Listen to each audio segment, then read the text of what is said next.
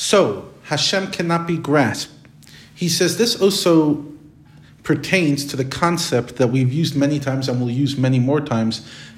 We refer to God sometimes as Soviv Kol Almin, which literally translates, He encompasses all worlds. Now, that's not a physical description, which would imply that Hashem exists in a huge sphere, a certain number of miles above the planet. Nonsense.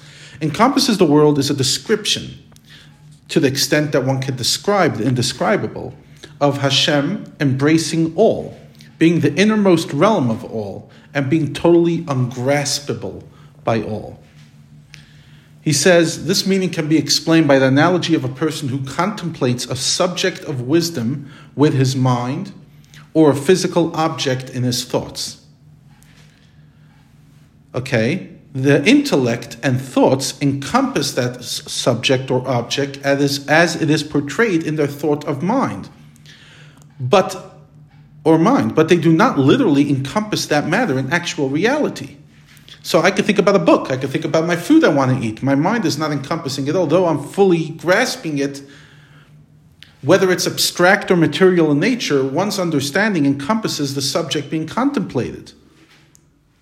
For example, think of a flower. One's thoughts conceive of the concept flower and surround it in every sense. Thoughts encompass the flower, not in the physical spatial sense, but in the sense that the flower becomes immersed within one's thoughts but you're not encompassed by the flower. Hashem is different. Hashem, what he understands, he is it.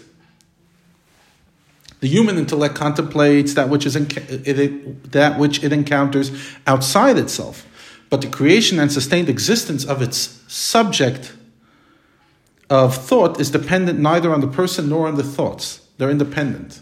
Divine thought is different. The object of thought actually exists in Hashem's mind.